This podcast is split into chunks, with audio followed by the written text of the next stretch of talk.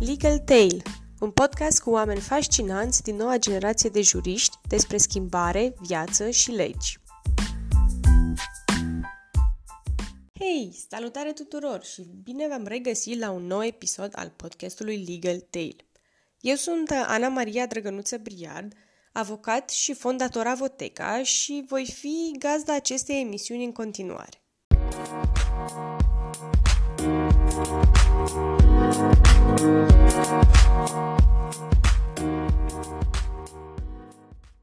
Am discutat în acest episod cu Ruxandra Vișoiu atât despre începuturile carierei unui avocat, cât și despre relația unui avocat cu mediul de afaceri. Ruxandra este avocat în Baronul București, partener fondator al firmei de avocatură R&R Partners, fiind specializată pe drept civil și comercial. Pe lângă activitatea de avocat, Ruxandra a colaborat de-a lungul timpului și cu o serie de ONG-uri și a susținut totodată și seminare gratuite de informare juridică pentru tineri antreprenori. Bună, Ruxandra, și bine ai venit! Bună, Ana! Mă bucur să, să fiu alături de tine și mulțumesc frumos pentru invitație. Uh, cu mare drag și sunt foarte, foarte curioasă să-ți aflu un pic uh, povestea, așa că am să te rog să ne spui de ce ai devenit avocat și de ce te-ai dus chiar la profesia de avocat și poate nu altă profesie. Uh, da, poveste, poveste lungă, dar ca să o pun așa pe, pe scurt, um, cred că am ajuns avocat prin două decizii pe care le-am luat așa cumva una după alta. Inițial a fost decizia destul de grea pentru orice elev la ce facultate să drea. Eu um, urmasem un profil mate info, inițial m-am gândit să merg spre ASE sau pe altă zonă de aceasta reală, dar mi-am dat seama că vreau foarte mult să lucrez cu oamenii, că nu mi-ar fi plăcut uh, să fac ceva doar pe finance sau, fi pro- sau să fiu programator, pentru că îmi plăcea și informatica. Am ales până la urmă dreptul, nu pot să spun de ce am avut așa ca o chemare și s-a dovedit a fi decizia, decizia corectă. Deci uneori uh, trebuie să ne mai urmăm și intuiția în viață. Pe mine cel puțin m-a ajutat foarte mult. Um, iar ca profesie, aici a fost un pic mai, um, mai dificil pentru că eu când am dat la drept inițial, eram foarte, foarte hotărât de devin magistrat. Așa cum uh, s-a întâmplat chiar și cu alți mulți colegi de-ai mei, cam, cred că jumătate de grupă în anul întâi voia magistratură, vreau să fim judecători, procurori, să fim acolo ori pe teren, ori în sala de judecată să decidem uh, soarta, soarta oamenilor. Da, aveam așa niște imagini poate un pic creșite față de ce da, da. face de fapt un procuror și un judecător. Exact, exact. Plus că am observat o tendință, nu doar la mine, ci și la alți colegi, uh, inclusiv părinții, uh, când ești mic, mai ales, ei te îndreaptă spre zona aceasta care pare mai interesantă din punctul lor de vedere mai grea. Cum adică să fii judecător, să fii om mare, important în societate. Ulterior, încep să-i seama că trebuie să decizi și pentru tine și cumva să-ți urmezi inima, să-ți urmezi intuiția, să dai seama ce-ți place și la ce ai fi bun.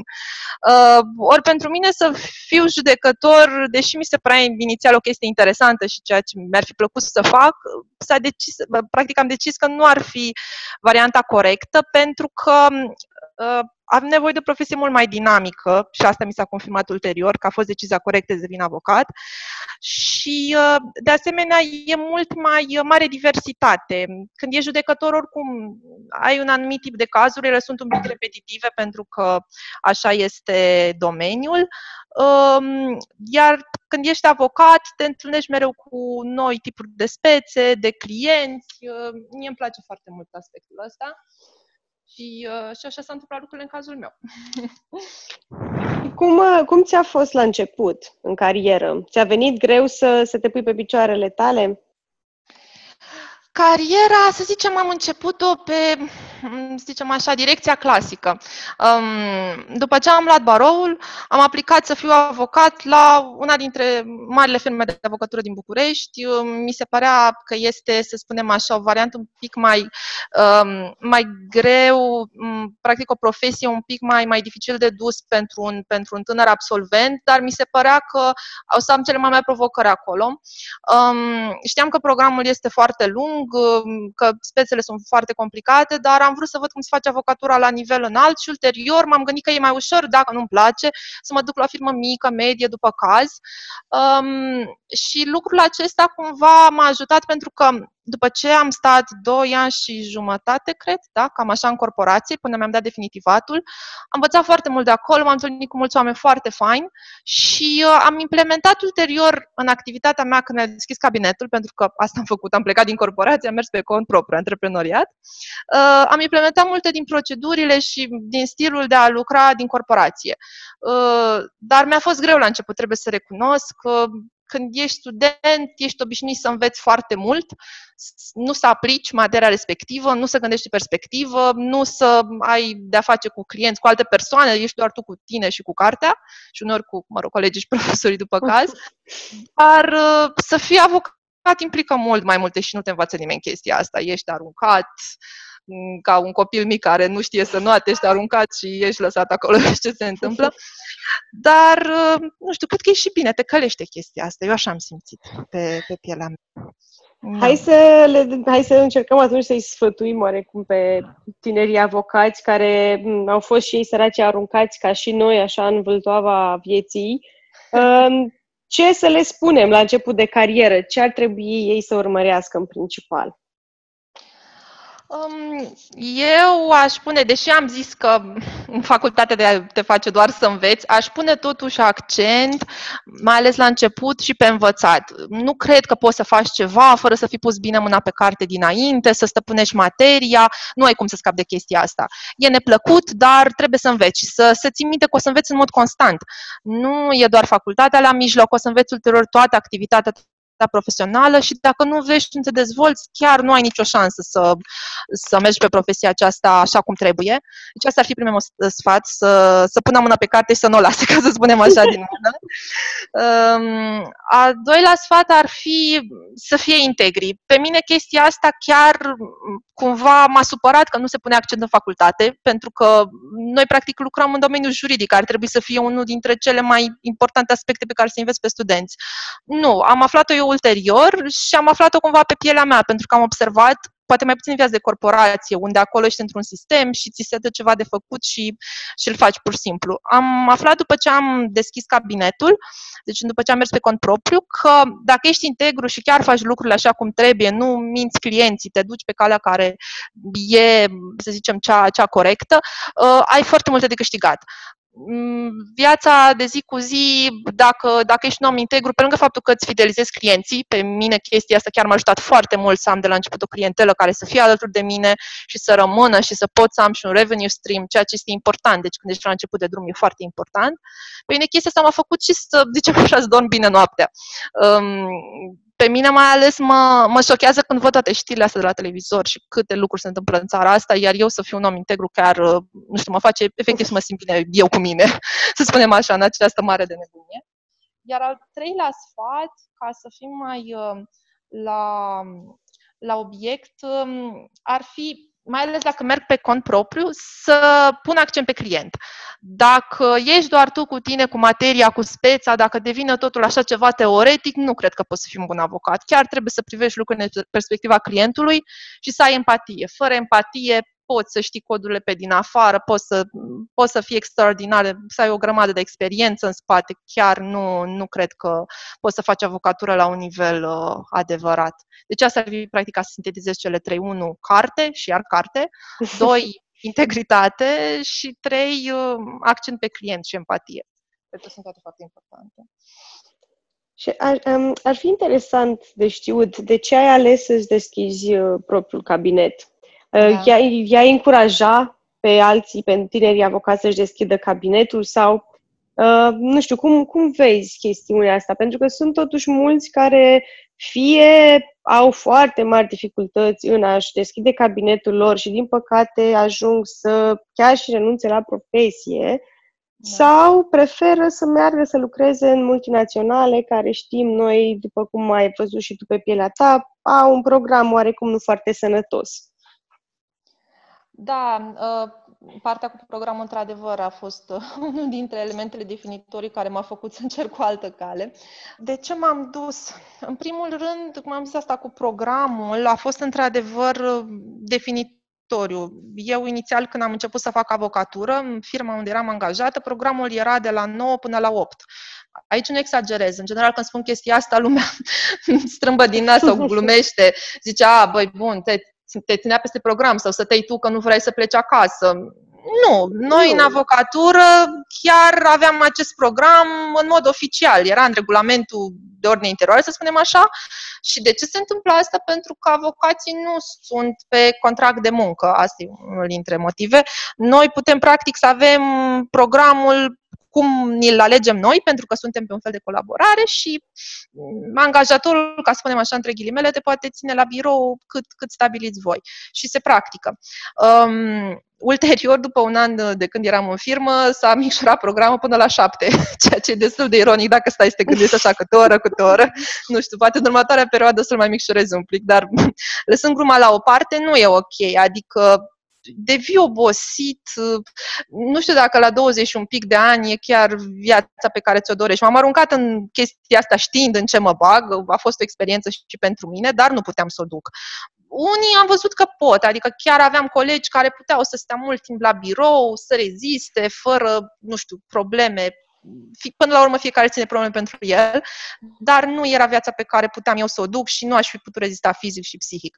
Um, dar nu am plecat uh, pe cont propriu cumva de frica programului, pentru că puteam să mă angajez poate la o firmă care să aibă program mai restrâns. Există. Exact, Sunt puține, da, dar da. există. da. Sunt. Sunt, sunt câteva. Um, și ce am plecat pe cont propriu pentru că am, unul la mână, am observat că am anumite skill pe care nu știu dacă puteam să mi le dezvolt și să mi le valorific într-o firmă, firmă de avocatură, ci doar dacă eram pe cont propriu. Îmi plăcea să am contact cu oamenii, îmi plăcea să rezolv problemele în mod direct și nu să fiu doar un executant, să văd un pic și pe zona de strategie niște lucruri și asta poate până când aș fi devenit senior sau managing într-o firmă, nu cred că mi s-ar fi permis să intru pe această zonă. Eu trebuia să fiu pătrățica mea, să fac ce mi se dă de făcut, ceea ce e normal, adică în primii ani de avocatură cam asta faci. Dar cumva vreau să mă dezvolt mai repede și uh, doi la mână au început să vină clienți spre mine, adică ce s-a întâmplat? Când ești avocat, asta poate ai observat și tu, uh-huh. ta, ta, ta, uh, oamenii încep să vină la tine care are cineva un business și vrea un sfat, care are cineva o speță și cumva nu puteam să-i rezolv. O mai făceam uneori în timpul meu liber pro bono, dar mai mult decât atât nu aveai cum. Um, și pentru că nu mi se permitea clientelă proprie de la birou, există și varianta asta la unele firme, să ai clienții tăi proprii, dar la mine nu se putea, am mers nu, pe... Da, nu cred că la majoritatea multinaționalelor am înțeles că nu se permite așa ceva. Da, da, da, mai, mai, mai puțin. Uh, în firmele mai mici și medii, dar și acelea sunt puține, într-adevăr. Nu există variante de compromis. Fie uh-huh faci ce ți se dă și, ok, faci bine, te dezvolți pe domeniul ăla, fie îți iei frumușel lucrurile, lucrușoarele și, și încerci să-ți faci, să-ți faci propria firmă. Uh, dar eu am fost excepția, adică cred că din generație cu mine, din ce știu și ce mai vorbit și cu alți colegi, foarte, foarte puțin merg pe zona, pe zona aceasta. Um, nu știu dacă e bine, nu știu dacă e rău. Mie personal mi-a, mi-a prit și a fost foarte potrivit pentru stilul meu de viață și ce ar sfătui pe cei care vor să meargă pe zona aceasta e um, să meargă cu foarte multă, să se înhămeze cu multă răbdare, pentru că ai nevoie de răbdare, lucrurile nu se întâmplă peste noapte absolut deloc. Uh, și nu știu dacă m-aș fi aruncat pe zona aceasta dacă nu aș fi avut, să zicem, un pic de backup financiar, adică să pun niște bani deoparte. Eu m-am bazat inclusiv pe ideea că, băi, poate un an de zile nu o să am clienți. Nu știu, chiar uh-huh, nu știu ce uh-huh. se va mhm. întâmpla. Uh, început să aveam deja câțiva clienți, dar erau mai micuți, veneau la mine câte o speță, două, nu știam ce o să se întâmple mai departe, așa că mi-am pus și bani deoparte și am zis, bun, dacă nu merg lucrurile bine, un an de zile, zicem, am minimul necesar și dacă chiar nu merge, mă reangajez. Uh, nu, aș, nu m-aș arunca înainte fără să am un backup financiar, pentru că e și stresant, e și frustrant uh, și nu vă așteptați să cadă clienți, zicem așa, din, uh, din cer, pentru că sunt foarte mulți avocați pe piață, ăsta este adevărul, și cei care sunt mai mult timp pe piață deja au un pic, au un nume format, îi recomandă alții mai departe, cam așa se întâmplă lucrurile. Uh, deci cam asta ar fi pentru tinerii avocați, ce, ce aș recomanda eu.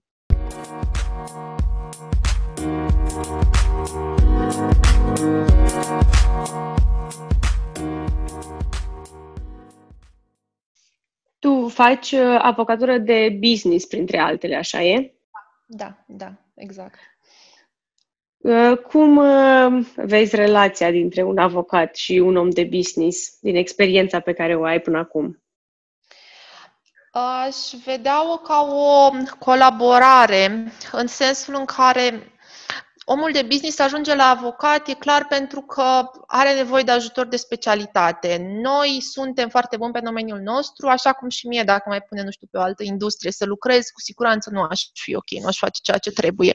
Uh, ei ar trebui să vină la noi, în primul rând, cu foarte multă deschidere, ar zice, uh, și să caute cumva uh, soluții realiste. Noi nu putem să facem minuni, dar pe de altă parte încercăm mult să ajutăm clientul.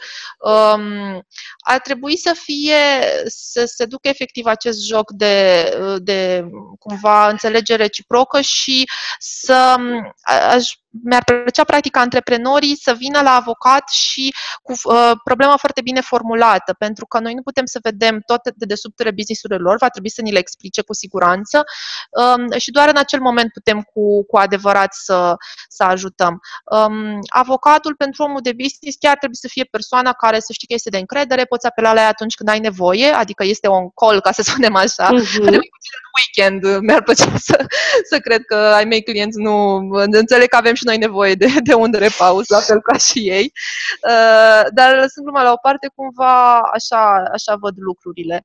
Um, și nu cred că ar trebui uh, um, avocatul cumva să se gândească oricum altfel decât el trebuie practic să ajute clientul să-și găsească calea uh, și să ne așteptăm la faptul că clientul să vină la noi atunci când are nevoie. Am întâlnit mulți avocați care consideră că ar trebui clientul să vină la ei, poate în mod constant, cu treabă sau... Nu, noi trebuie să-i lăsăm să fie din multe puncte de vedere și, uh, și on call pentru noi, pentru că um, antreprenorii, mai ales când ești la început de drum, poate nu o să ai întotdeauna buget pentru un avocat, eu înțeleg foarte bine chestia asta uh, și uh, ar trebui să le lăsăm puțin spațiu să descopere singur uh, businessul. Dar apelează businessurile în general la avocați sau cât, cât, de, de cât, de, cât de des vin startup-urile la voi ca să vă ceară un sfat? Se apelează uh, la avocați? Da. Uh-huh. Am observat că Startup-urile mai puțin. Din nou, mi se pare că e o problemă mai degrabă la, de buget, să spunem așa. Există două feluri de startup-uri, din câte am observat eu.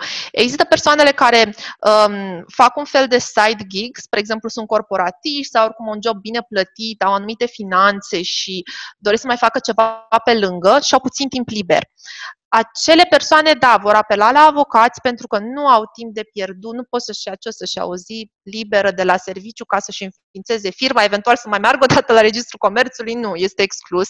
Ei atunci vor avea practic finanțele și o să meargă la avocat, tocmai ca să salveze timp și nervi și toate aceste resurse.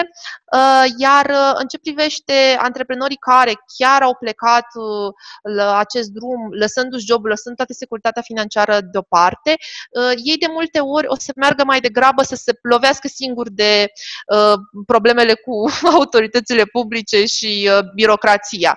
Ehm, aceia mai puțin apelează la avocați. Efectiv, pentru că e vorba de neapărat că nu și-ar dori, neapărat că ar avea o problemă cu ideea de a apela un avocat și pentru că nu există resurse financiare și uh, e oarecum de, de înțeles.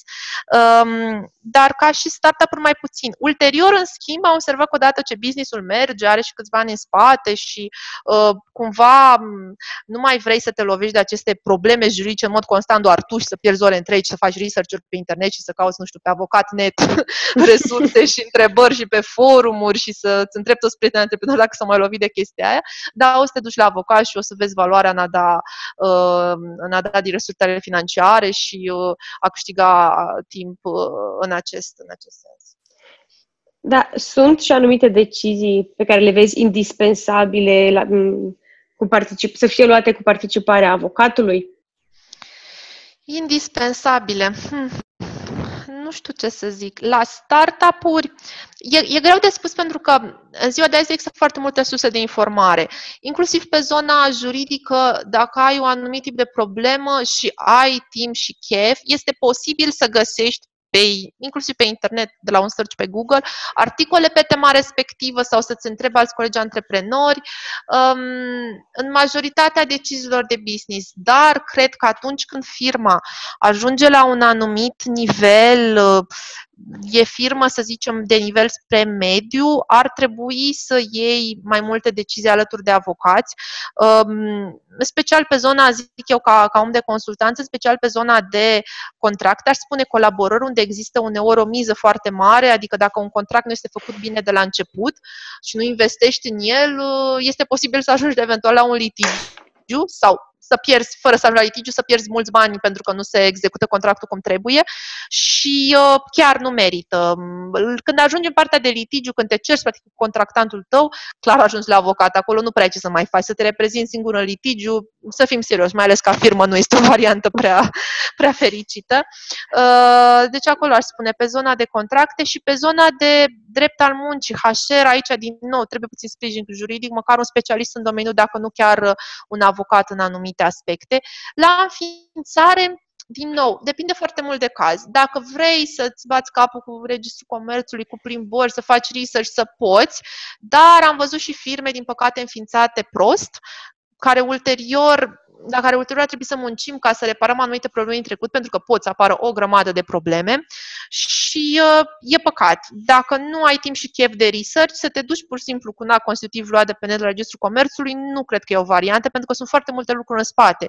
E o întreagă specie de drept, dreptul comercial, care reglementează zona asta și să fim serioși, nu sunt unii avocați care nu știu foarte bine, da, păi antreprenor, adică nu, dacă n-ai făcut puține studii în domeniu, e foarte greu să crezi că o să o, să o nimerești singur. Deci cam așa, cam așa stau lucrurile pe zona asta de, de business. Și bine, ulterior nu mai vorbesc de zona de business la nivel mare, când ești o societate mare cu anumite resurse, pe fuziuni, pe achiziții, acolo nici nu mai vorbesc, că nu, nu mai intrăm acolo în zona de, de corporație. Uh, dar vorbim strict de startup, cam așa, cam așa stau lucrurile. Cum ar putea aceste startup-uri să-și găsească avocatul potrivit în funcție de speța lor sau problema lor de business?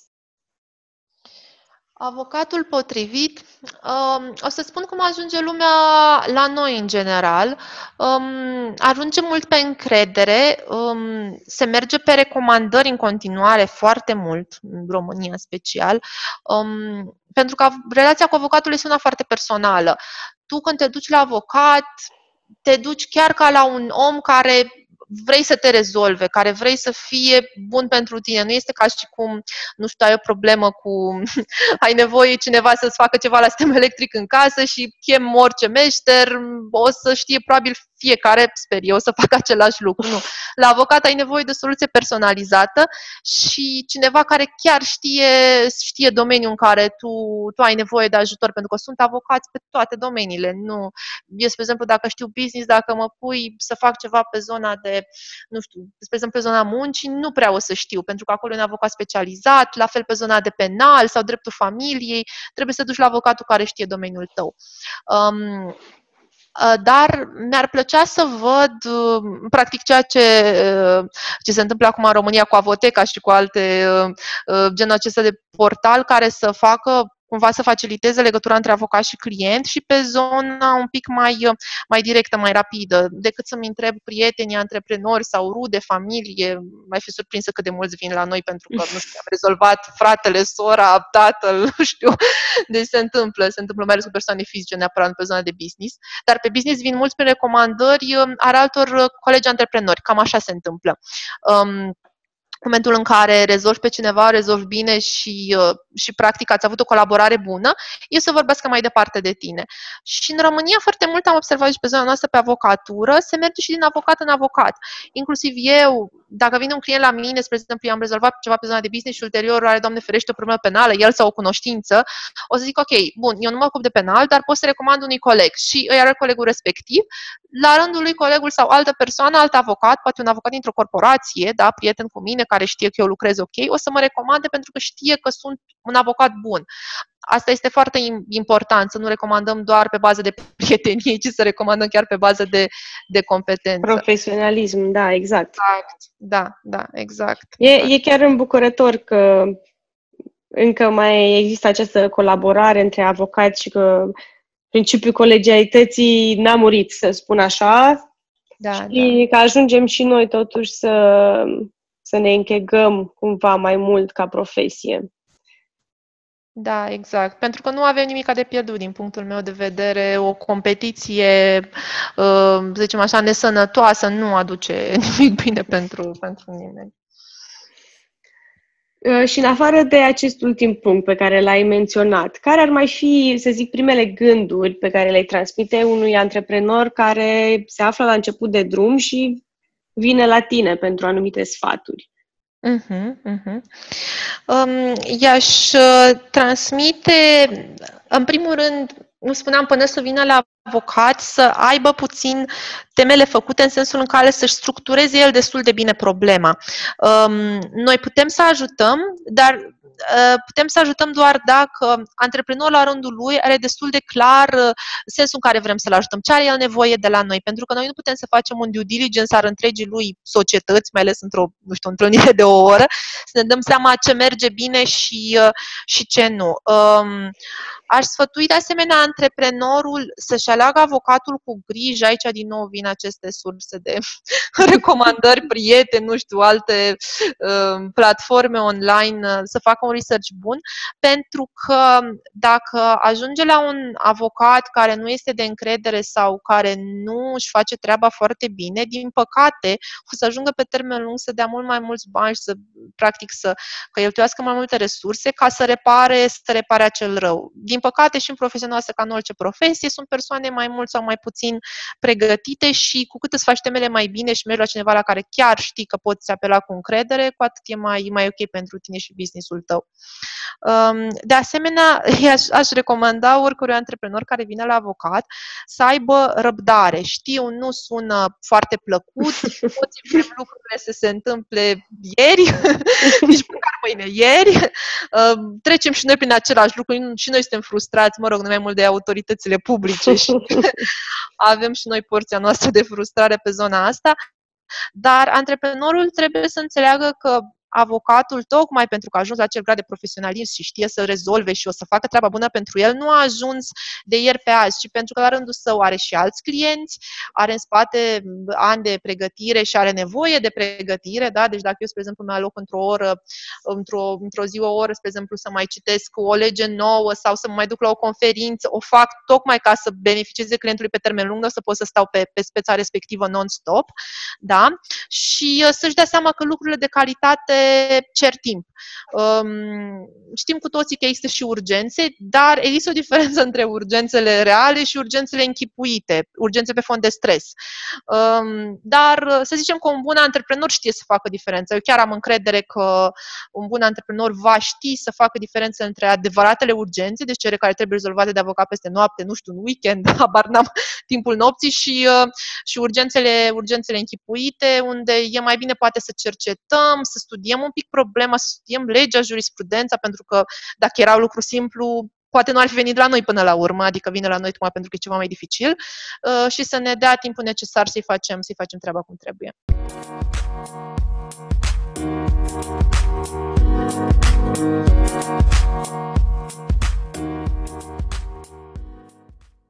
Consider că ar trebui avocații să se formeze și pe alte domenii, ceva adiacent cu businessul unui client, tocmai pentru a înțelege mai bine acel business?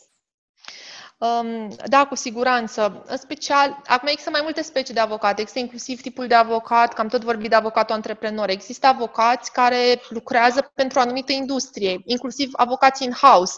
Acolo, avocații in-house, zicem, sunt la limita cu un jurist in-house. Nu aș intra mult pe domeniul acesta, dar chiar dacă ești avocat antreprenor și pe cabinetul tău anumit clienți din anumită industrie, Uh, nu ar fi rău cumva să înțelegi de desubturile industriei aceleia, poate de la clientul tău, să-i mai pui întrebări pe lângă, nu doar pe speță, stric pe ce a venit la tine, să înțelegi un pic mai bine background poate cum a ajuns la acea problemă, poate să mai citești un articol pe tema respectivă, nu știu, să ne uităm și pe zona de business, nu doar pe zona juridică. Eu chiar încurajez avocații, mi se pare o idee foarte bună, să, să mai citești poate ceva și pe lângă cărți de drept, pentru că nu cred că acolo sunt toate răspunsurile. Cu cât ești mai, mai axat pe această zonă de teorie și doar să pe domeniul tău, cu atât mai puțin o să-ți înțelegi clientul, pentru că el vine dintr-o altă zonă, el are practic un alt, un alt background și vine cu alte așteptări la tine.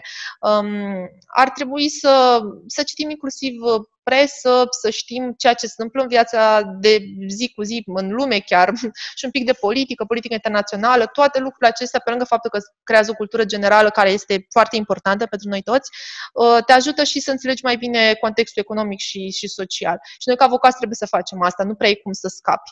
Da, Dacă da, da place. Da, te rog. Uh, nu, vreau să știu dacă tu ai fost vreodată nevoită să, nu știu, să citești o carte nouă sau să participi la un curs nou sau chiar să o iei, nu știu, de la zero cu un anumit domeniu, cu domnule, na, e o, e o afacere în uh, proprietate cu ai, ce presupune dreptul de proprietate intelectuală și trebuie să știu uh-huh. ce facem acel muzician sau acel artist sau whatever.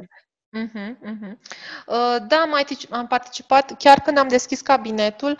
Um, aveam atunci unii clienți pe zona de IT și am mai participat chiar la meetup-uri, pentru că pe mine mă pasionează, mă rog, până la un punct, zona aceasta de IT. Am mai participat chiar la meetup-uri și m-am întâlnit cu persoane din domeniul acela și uh, știu că eram singurul jurist acolo. Lumea te, te uită așa puțin la tine ca și cum ești un pic pe... Cauți pe aici. Te cauți pe aici, da, da. Dar uh, e și pentru interesant important pentru că aduce un suflu proaspăt. Mă rog, cât de proaspăt poate să fie din zona juridică, dar oricum este, este ceva nou și pentru ei și pentru noi. Și mi-a făcut plăcere pentru că nu cred că poți să te dezvolți cu adevărat dacă rămâi strict, strict pe segmentul, segmentul tău. Trebuie să-ți deschizi puțin urechile, să-ți ridici capul și să vezi ce se întâmplă, ce se întâmplă în lume. Iar eu personal, um, să spunem așa, a trebuit să mă dezvolt, uh, cum am zis, nu doar pentru clienți, dar și pentru, pentru mine. Practic, experiența aceasta de antreprenoriat juridic ridic, îți spune foarte multe provocări. Eu a trebuit, practic, um, alături de partenerul meu de la început, între timp care a devenit soțul meu, Remus, uh, noi, practic, am început, că nu l-am menționat deloc până acum, am început acest lucru împreună și a trebuit să văd um, um, și să mă dezvolt foarte bine și pe zona aceasta de inclusiv marketing, poate chiar un pic pe vânzări, concepte acestea mici de bază, trebuie să mai citesc pe domeniul acesta, să mai particip la un webinar, seminar, um, adică noi, practic, cu cabinetul, nu ne-am axat strict pe juridică ok, facem doar asta, dăm înainte. Nu, am, facem și un pic de social media pentru pagina noastră, facem și postări pe blog. A trebuit să mă uit în jur să văd cum sunt alte site-uri structurate, pentru că nu doar web developer o să facă lucrul ăsta. E bine când ești la început de drum să lucrezi cu pe persoane din profesia respectivă, adică evident o să ai nevoie de un IT să-ți facă site-ul, poate de o persoană pe zona de marketing, să te ajute un pic să ai o strategie, dar trebuie să faci și tu, să, în primul rând să coordonezi acei profesioniști, deci să arăți direcția, pentru că dacă nu știi tu ce vrei, nu o să te ajute nimeni și să înveți și tu și să înveți puțin domeniul. Și da. presupun că pe partea de content uh, voi vă ocupați în mare parte, adică tot ce da, înseamnă da. conținut de website uh-huh. este Exact. Eu și cu colegii mei, că acum practic suntem 5-6 în echipă deja, cu tot, cu tot, uh, practic um, noi facem contentul. La un moment dat am cochetat cu ideea de a da cuiva să facă contentul o persoană, nu știu, specialist SEO sau ce mai este în ziua de azi la modă interesant și uh, toată lumea sare pe acest domeniu, dar um, tocmai pentru că am citit un pic despre SEO și am mai mers la niște seminare, cursuri, uh, am ajuns la concluzia că SEO, SEO, dar până la urmă este important să fie conținutul acela valoros și tu să poți să transmiți informații de calitate. Și dacă nu ești un profesionist practic în zona de juridic, nu ai uh, o șansă uh, să faci content bun. Așa că e preferabil să facem contentul noi, noi să facem postările, uh, am învățat desigur cum să le apladez pe WordPress, apropo de ce înveți pe lângă juridic. și uh, am făcut și un pic de WordPress, în continuare mai fac puțin. Um, și um, așa, așa am continuat, cu postări făcute de noi. Poate pe viitor nu știu, mă gândesc poate doar social media să dau cuiva, dar uh, postările nu le-aș da pentru că nu mi se pare că ar mai putea să fie informația care trebuie de calitate și pe care ar vrea efectiv să o citească altcineva. Deci tot noi din juridic și scriem. Facem și asta. Și chiar apropo că ai venit, ai atins un subiect uh, pe care tot l-am auzit în discuțiile de până acum și cu alți invitați, și anume um, competențele antreprenoriale a unui avocat care ar trebui să fie dezvoltate în mod continuu și care totuși lipsesc cu desăvârșire la mulți dintre colegii noștri. Um, cum, cum vezi tu chestiunea asta? De când ar trebui să ne apucăm noi să intrăm pe partea de legal entrepreneurship? Uite, eu aici sunt de părere că sincer, nu cred că oricine este făcut și nu oricum se placă să fie antreprenor. Aș porni de la ideea asta. Um, dacă nu aș fi avut, să spunem așa, o chemare în zona aceea, probabil nu aș fi, nu aș fi făcut-o și ar fi fost absolut ok. Nu cred că neapărat pentru toată lumea dezirată această practică um, structură este cea mai potrivită. Um, în momentul în care ești antreprenor, practic trebuie să ai mult mai multe skill-uri și este efectiv mult mai mult de muncă, aș zice, decât dacă mergi pe, uh, pe calea clasică. Dar dacă vrei cu adevărat să faci asta și dacă vrei să duci în acea direcție, um, ar trebui cred, din momentul în care simți acea, între ghilimele, chemare, uh, să începi să te mai educi, cum am zis, un pic de marketing, un pic de vânzări, content creation, să dai seama că va trebui să scrii postări ca să-ți promovezi business-ul. Toate lucrurile astea o să fie parte din, din munca ta și dacă nu-ți plac, atunci, ghinion, va trebui fie să le externalizezi, ceea ce evident o să te coste timp, resurse și așa mai departe, inclusiv bani, la început, fie Uh, să te obișnuiești să-ți placă. Uh, dacă nu, eu cred că este foarte ok și normal să, să fii și avocat în această perspectivă de angajat sau colaborator la un cabinet sau la o firmă mai mare și să rămâi pe drumul, uh, drumul acela. Um, Dar pentru, pentru deschiderea unui propriu cabinet, consider că e oarecum esențial să ai minime cunoștințe de a, an, antreprenoriale. Uh-huh, uh-huh. Um, Uite, spre exemplu, mă gândesc la cazul meu. Um, în momentul în care am, am deschis cabinetul, nu prea aveam, să spunem, cunoștință. Tot ce am făcut, am făcut-o mult instinctiv, dar uh, chiar mi-amintesc că uh, când am spus părinților mei că vreau să merg pe calea aceasta, evident, era și o doză de scepticism, era și un pic de încurajare. Tatăl meu a fost foarte amuzant, mi-a zis, păi cum, fă un business plan, el fiind pe zona aceasta de... El mi-a zis, fă un plan de business și eu am zis, nu cred că știu, pot. Nu știu dacă e nevoie, nu știu ce Da, nu știu dacă e nevoie, alții nu fac, uite, la noi e altfel. El m-a lăsat în pace până la urmă. Urmă a zis ok, bun, nu m-a mai bătut la cap, cred că m-a întrebat de vreo două ori după, dar tu nu te făcut plan de business acum?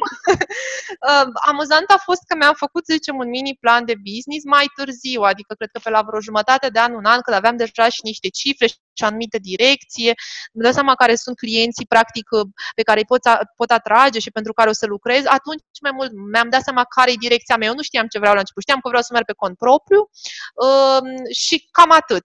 Uh, dar m-a ajutat pe zona aceasta mult uh, Remus, soțul meu, practic, care el avea un pic de background, el făcând șaseu pe lângă drept și mai avea anumite concepte pe zona aceasta de business și uh, economic, dar nu pot să zic că la început le-am pus în practică. Mai mult acum le vedem și le, la 2 ani și ceva de când am deschis, mai mult acum le vedem și le implementăm, pentru că la început este haos. Deci eu așa am simțit-o.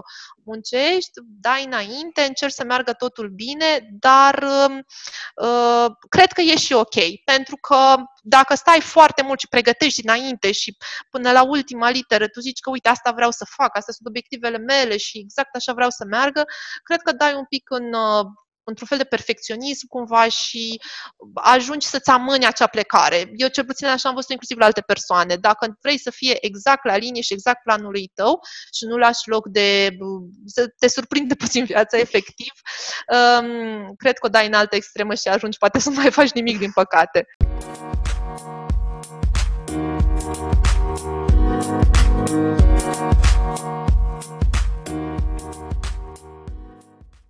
Uite că am ajuns și la întrebările de final, care o să ți se pară poate un pic mai, um, mai simpatice așa, față de ce am vorbit până acum. Ok, ok.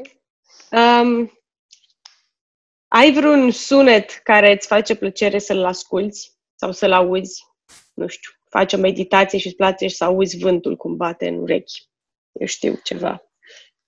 Uite, vorbind de meditație, pe mine nu prea m-a prins meditația clasică, mie îmi place să fac ceea ce se numește meditație în mișcare. Pe mine, dacă, dacă mă pui să stau locului, mi-e un pic cam greu. Am mai încercat în momentele când eram foarte stresată și trebuia să mă centrez, dar în rest prefer să fac sport. Dacă e să alerg pe bandă și să am muzică în urechi, atunci este chiar foarte ok și aceea e meditația mea. Uh, dar pe lângă muzică, uite, folosesc muzica unor și când lucrez ca să mă distanseze cei din jur, inclusiv colegii de birou birou, dacă cineva vorbește cineva cu altcineva, uh, am nevoie și de lucrul acesta, că nu are fiecare biroul lui propriu, nu, nu suntem la acel nivel. Așa, glumesc. Și um, mai place sunetul, uite ce mi-am mai pus, atunci când vreau, spre exemplu, să mă relaxez sau să adorm chiar, sunetul mării, apa, îmi place foarte mult.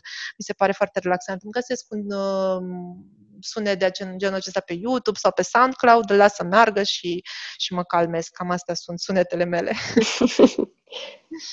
La ce nu te consider că ești, că, te, că ești foarte bună? Că faci lucrurile într-un mod foarte ok?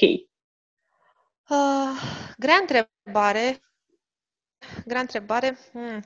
Uh, la ce nu sunt bună? Am observat o chestie inclusiv din facultate, că eu nu am foarte multă răbdare să stau pe un task foarte mult timp, iar ca și avocat asta e puțin dificil, pentru că trebuie uneori să aluci foarte mult timp unei spețe, poate unui contract, spre exemplu, să-l faci foarte bine, să, să ai grijă la fiecare detaliu. Uh, asta cred că mi-e cel mai greu. Um, îmi place mai degrabă să fac un task, să trec la următorul, să scap destul de repede de ele, dar uneori chiar nu ai cum, nu poți să jonglezi, pentru că nu mai înțelegi nimic din, uh, din, uh, din activitatea ta.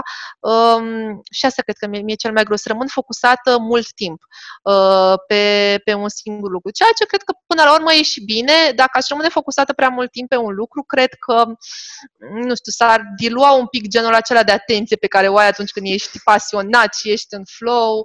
Uh, deci, probabil și acest, zicem așa, poate mic defect are și anumite avantaje. Ca orice defect, există și reversul medaliei, așa că... Exact, exact, exact. Ai momente când te simți poate mai ciudat? Ciudat. M-aș gândi poate uh, ciudat în sensul de, nu știu, original. Eu nu cred că există persoane ciudate. Eu cred că fiecare dintre noi are chestia lui pe care ceilalți nu pot să o înțeleagă. Asta cred că înseamnă, de fapt, ciudățenia umană. Uh-huh. Eu, dacă, spre exemplu, nu rezonez cu o persoană, nu, nu, nu pricep de ce e el așa sau de ce vorbești într-un anumit fel, ok, eu zic, wow, ești ciudat, nu, nu, nu pot să mă conectez cu tine. Dar e mai mult așa modalitatea noastră de a respinge ceea ce nu înțelegem, cred, nu neapărat uh, zicem că omul acela are ceva în neregulă cu el.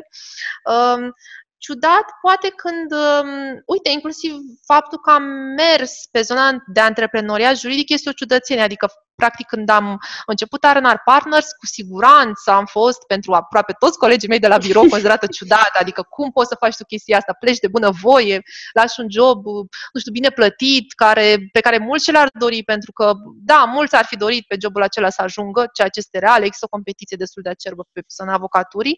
Uh, da, am renunțat la toate lucrurile astea și uh, am mers pe o cale care poate fi considerată destul de ciudată, dar care pentru mine a fost, uh, a fost deci decizia corectă. Da, până la urmă, ciudățenia asta ține foarte mult și de normele sociale, că da, putem da. Uh, într-o țară să fim ciudați, într-o altă țară să nu fim ciudați, într-o comunitate suntem, într-o comunitate nu suntem. Așa da, că da, depinde foarte mult de locul în care ne aflăm la momentul în care vrem să ne simțim ciudați sau nu. Da, da, așa este. Apropo că ai spus la început că pe vremea când erai la liceu cochetai ba cu ASEU, ba cu informatica, acum chiar ai zis că ai făcut și niște cursuri sau uh, meetup-uri de IT. Uh, te-ai gândit vreodată dacă nu ai fi fost avocat, uh, înspre ce direcție te-ai fi dus? Um, m-am mai gândit. Profesional vorbind, mi se părea și în liceu că mi se potrivea foarte bine IT-ul și programarea, îmi plăcea foarte mult, dar nu m-aș fi văzut programator. Uh, mi se părea dificil să fiu doar eu cu calculatorul. Amuzant este că acum, ca și avocat care, eu mai fac și, uh, sunt și pe partea de litigi, dar în principal sunt pe zona de consultanță, ca avocat de consultanță ești cu calculatorul aproape mereu, nu mai lucrează nimeni cu dosare, cu hârtii, nu mai scriem de mână, asta este pe toate domeniile noi și calculatorul. Cam asta e. Um, dar ca și profesie, cred că aș fi mers într-adevăr pe zona de a se ceva, poate spre business. Mereu m-a atras zona asta, nu cred că m-aș fi văzut în alt, în alt domeniu. Poate pe zona de business, nu știu ce industrie, chiar nu știu unde m-ar fi dus viața dacă alegeam acea zonă. Cred că aș fi lăsat un pic să mă surprinde, să spunem așa. Uh, și poate m-aș fi văzut tot așa mergând într-o firmă, poate să urc un fel de corporate ladder, dar la un moment dat, dacă m-aș fi plictisit de ceea ce fac, uh, cred că aș fi încercat să am un fel de side gig, adică nu cred că aș fi fost antreprenor de la început, nu cred că aș fi făcut chestia asta, aș fi vrut tot așa, să merg undeva, să învăț un anumit set de skill-uri pe care nu le prins din facultate, clar, uh-huh. și ulterior poate să le implementez într-o afacere pe care să o țin pe lângă job, poate la un moment dat, dacă se dezvoltă, să mă concentrez doar pe ea. Așa cred că ar fi fost o altă, un alt scenariu pentru mine în viață, mă gândesc. Dar acum, în niciun caz, nu. În niciun acum... caz nu se va schimba nimic. Nu, cred, nu. Pe zona de avocatură nu văd să, nu, nu văd să o părăsesc. Um, nu, nu m-aș vedea acum făcând altceva. Unul la mână pentru că am investit foarte mult timp și, practic, e, e greu să, să ajungi să fii bun pe un domeniu, sunt niște ani de muncă în spate și îmi place în continuare ceea ce fac. Dacă nu mi-ar plăcea, nu cred că mi-ar fi frică să încerc alt domeniu. Um, mi se pare destul de ușor în ziua de azi, față despre exemplu, generația părinților noștri, poate mai mult a bunicilor, poate. Atunci, dacă vrei să schimbi jobul, nu știu, atunci chiar ai fost un ciudat, apropo de discuția. chiar ar fi fost uh, cu adevărat ciudat, dar în ziua de azi este foarte ușor să, să schimbi eu firmele, să schimbi, uh, nu știu, industrie în care lucrezi, uh, trecerea ar, fi să, ar putea să fie mult mai uh, line.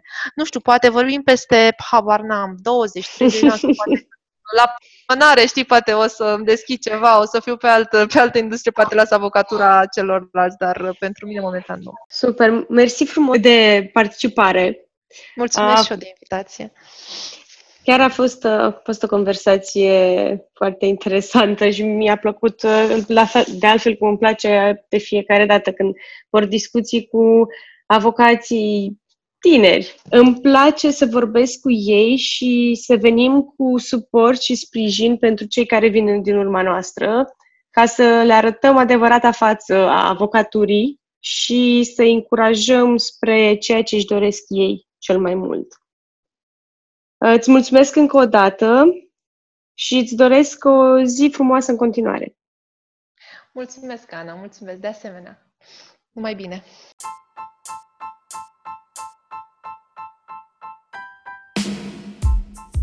În episodul următor vom discuta despre avocatura din orașele mici, încercând să răspundem împreună cu invitatul nostru uh, întrebărilor precum cât de diferită este viața profesională a unui avocat în orașele mici, care sunt avantajele, dar și greutățile unui avocat ce profesează în astfel de orașe, cum este calitatea vieții unui astfel de avocat și cum ar putea tehnologia ajuta un tânăr avocat în dezvoltarea carierei sale. Între timp, dacă dorești să atingem un anumit subiect sau îți dorești să asculți pe cineva anume, ori poate chiar ai opinii pe care ai dori să ne le împărtășești, nu ezita să ne scrii fie pe pagina de Facebook Avoteca, fie pe e-mailul nostru la contactarondavoteca.com.